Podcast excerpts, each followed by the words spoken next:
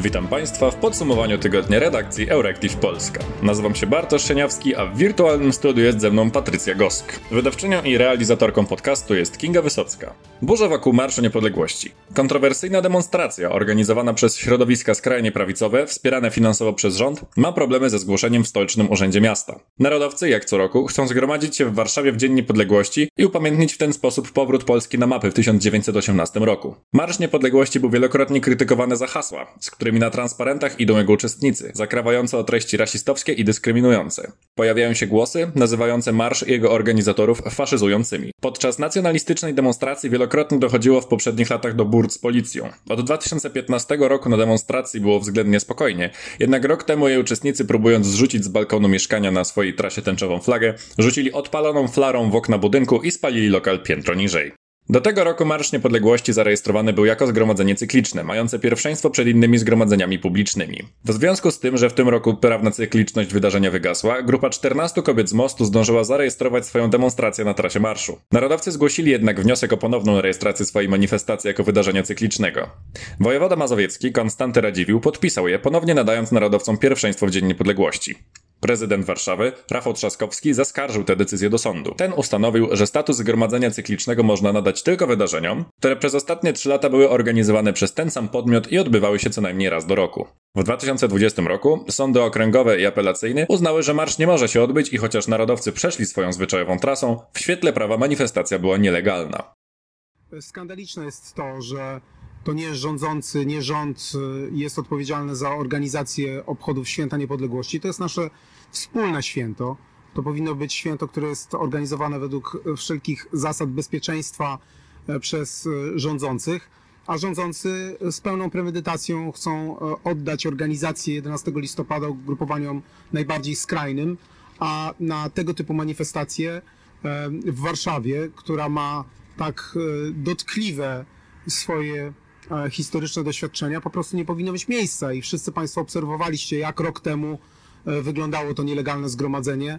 E, widzieliście Państwo te race, które wpadały do mieszkań, widzieliście Państwo te hasła nienawiści, które były wykrzykiwane, widzieliście Państwo tę niesłychaną agresję. Na to na e, ulicach Warszawy po prostu nie powinno być miejsca. Lider Stowarzyszenia Marsz Niepodległości, nacjonalista Robert Błąkiewicz, napisał w środę 27 października na Twitterze, że jego organizacja odwołała się od decyzji sądu o nienadanie narodowcom cykliczności i że Marsz Niepodległości na pewno się odbędzie. Trybunał Sprawiedliwości Unii Europejskiej nałożył na Polskę karę miliona euro dziennie za niezastosowanie się do lipcowych zaleceń tego organu w sprawie Izby Dyscyplinarnej Sądu Najwyższego. Trybunał uznał, że sposób działania Izby, będącej odrębnym i autonomicznym podmiotem, niepodlegającym nadzorowi pierwszego prezesa Sądu Najwyższego, jest niezgodny z prawem Unii Europejskiej. Przypomnijmy, że Izba Dyscyplinarna powstała z inicjatywy rządu Zjednoczonej Prawicy w ramach reformy sądownictwa i może m.in. odbierać sędziom immunitety. Choć premier Mateusz Morawiecki zapowiedział zlikwidowanie Izby, przykładowo podczas zeszłotygodniowej debaty plenarnej w Parlamencie Europejskim, Trybunał Sprawiedliwości postanowił nałożyć na Polskę milionową karę. Nasz kraj płaci już 1,5 miliona euro kary dziennie. Po zsumowaniu kosztów nowego wyroku z karą nałożoną na nas we wrześniu dotyczącej kopalni Turów. Politycy obozu rządzącego krytykują organy unijne za lekceważenie polskiej konstytucji i Trybunału Konstytucyjnego. W tym czasie politycy opozycji wyliczają, jakie straty dla Polski przyniesie nowa unijna kara, za którą winą obarczają Zjednoczoną Prawicę. I ten upór Kaczyńskiego, ten chory, ślepy upór człowieka, który przegrał wszystko przez ostatnie sześć lat, jeśli chodzi o wymiar sprawiedliwości, kosztować może Polaków 4,5 miliona złotych dziennie. Kara będzie trwać do momentu zastosowania się do wyroku Trybunału Sprawiedliwości z 14 lipca, nakazującego zawieszenie działania Izby Dyscyplinarnej. Jair Bolsonaro, skrajnie prawicowy prezydent Brazylii, został obarczony przez Senacką Komisję tego kraju odpowiedzialnością za wysoką liczbę zgonów podczas pandemii COVID-19 w swoim państwie. Brazylia jest jednym z najbardziej dotkniętych koronawirusem państw na świecie. Stwierdzono tam do tej pory ponad 21 milionów zakażeń. Zmarło 605 tysięcy osób. W raporcie komisji czytamy, że władze federalne świadomie narażały ludność na masowe infekcje w nadziei, że w ten sposób wytworzy się zbiorowa odporność na COVID-19. Senatorowie chcą oskarżenia prezydenta Jaira Bolsonaro o zbrodnie przeciw narodowi brazylijskiemu. Przewiduje się, że gdyby nie lekceważąca pandemię postawa Bolsonaro, można by uniknąć aż 120 tysięcy zgonów. W tym czasie prezydent nazwał COVID zwykłą grypą. Celowo opóźniał zakupienie przez swój kraj szczepionek, a także nie wprowadzał lockdownu, uważając je za zagrożenie dla gospodarki, co miałoby gorszy wpływ na ludzi niż choroba. Oprócz Bolsonaro w raporcie obarczonych odpowiedzialnością za zgony jest jeszcze 67 wysoko postawionych osób decyzyjnych. Bolsonaro nie cieszy się dużą popularnością. Choć oczywiście ma zwolenników, którzy pozwolili mu zostać prezydentem, znaczna część Brazylijczyków regularnie protestuje przeciwko jego polityce. Aż ponad połowa z nich domaga się jego impeachmentu. Senat, wydając liczący 1200 stron raport dotyczący pandemii, nadaje Brazylii mocny dowód przeciwko prezydentowi. Sam nie może rozpocząć procedury impeachmentu, jednak jego dokumentacja z pewnością byłaby istotnym argumentem za odwołaniem skrajnie prawicowego Bolsonaro ze stanowiska. Zbliża się Conference of Parties COP26, międzynarodowy szczyt klimatyczny przywódców państw w Glasgow. Zgromadzenie potrwa od 31 października do 12 listopada. 196 liderów i przywódców państw dyskutować będzie na temat podejmowania nowych kroków kwestii walki z katastrofą klimatyczną. I think that Glasgow uh, COP26 is a turning point for the world and it's it's the moment when we have to to grow up and take our responsibilities. I think we go through uh, you know a period of uh, of, of, of glorious um, indifference about the, the world. We've been through that. We've been through our, our childhood, if you like. Uh, we now got to realise that this is a this is a problem that requires grip, and and there are changes we're going to have to make.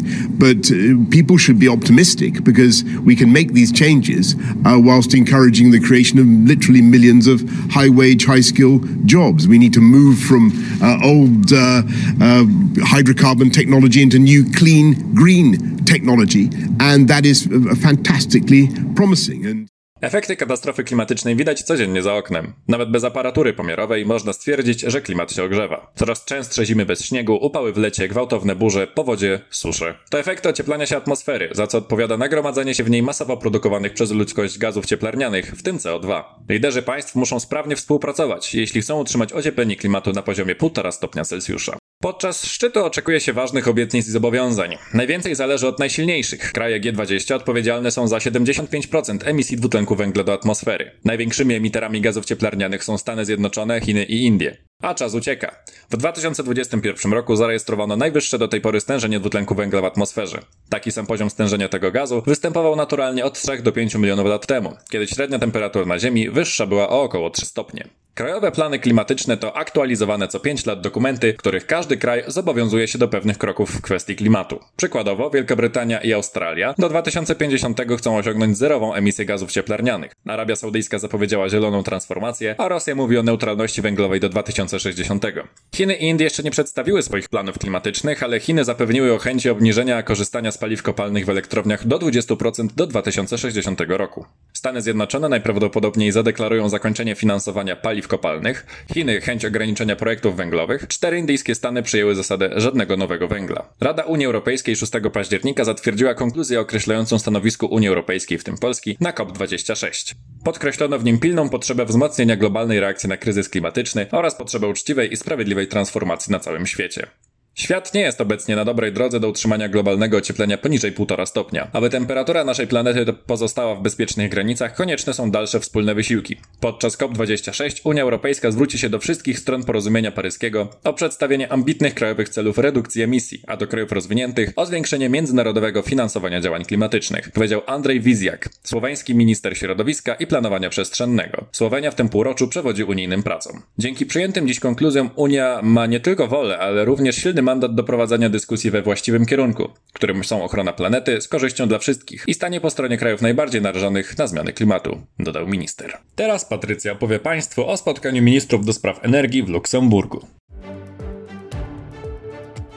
We wtorek, 26 października w Luksemburgu, spotkali się ministrowie energetyki 11 państw członkowskich Unii Europejskiej w tym Austrii, Danii, Finlandii, Niemiec, Irlandii, Niderlandów i Szwecji. Tematem rozmów była przyszłość europejskiej energetyki, zależnej w dużej mierze od importów gazu i ropy naftowej. Spotkanie miało miejsce tydzień po spotkaniu przywódców państw członkowskich Unii Europejskiej dotyczącym rozwiązań problemów energetycznych w bloku. Od stycznia do września tego roku ceny energii elektrycznej w Unii Europejskiej wzrosły o ponad 200%. Rosnące ceny na rynku międzynarodowym oraz wzrost popytu na energię elektryczną w odbudowujących się po wywołanym pandemią COVID-19 kryzysie gospodarkach stanowią niebezpieczeństwo dla integralności europejskiego rynku energetycznego. Przyczyną spotkania był sprzeciw grupy krajów członkowskich przeciwko zaproponowanym 4 października przez Francję i Hiszpanię rozwiązaniom problemów energetycznych, polegających na skoordynowanym działaniu państw członkowskich Unii Europejskiej. Hiszpania zaproponowała stworzenie Europejskiej Rezerwy Strategicznej Gazu Ziemnego, negocjowanie niższych cen z dostawcami oraz zakazania spekulacji na europejskim systemie handlu emisjami zanieczyszczeń, by uniknąć utworzenia się bańki spekulacyjnej. Francja zaproponowała natomiast poszerzenie regulacji europejskich zapasów paliwowych oraz powiązanie cen prądu wytworzonego z gazu z europejską średnią ceną energii elektrycznej zamiast z ceną gazu. Grupa ministrów zebranych w Luksemburgu potwierdziła zagrożenie, jakim są dla europejskiego rynku energetycznego podwyżki gazu i prądu. Jednak łącznie 11 krajów sprzeciwiło się pochopnym działaniom zasugerowanym przez Francję i Hiszpanię. We wspólnym oświadczeniu z 25 października dziewięć krajów przeciwnych propozycji zmian w rynku wewnętrznym namawiały do ostrożności przy ingerencji w wewnętrzne rynki energetyczne, jako że wzrosty cen są wywołane przez globalne czynniki i twierdziły, że nie mogą poprzeć rozwiązania, które nie załagodzi wzrostu cen. Większość państw zgodziło się na wprowadzenie zaproponowanych przez Komisję Europejską krótkoterminowych rozwiązań, takich jak tymczasowe obniżenie podatków od energii elektrycznej, które wynoszą około 1 trzecią całkowitego rachunku za prąd przeciętnego Europejczyka. The EU taxation policy allows member states to apply a reduced tax rate on energy used by households or even exempt vulnerable households entirely. Reduced VAT rates are also an option as long as EU minimum rates are respected. W sporze o przyszłość europejskiej energetyki oraz rozwiązań obecnego kryzysu jest jeszcze trzecia frakcja, złożona z krajów Europy Środkowej i Wschodniej, które obarczają winą za rosnące ceny energii europejskie programy ograniczenia emisji dwutlenku węgla oraz ograniczania konwencjonalnych źródeł energii opartych na paliwach kopalnych.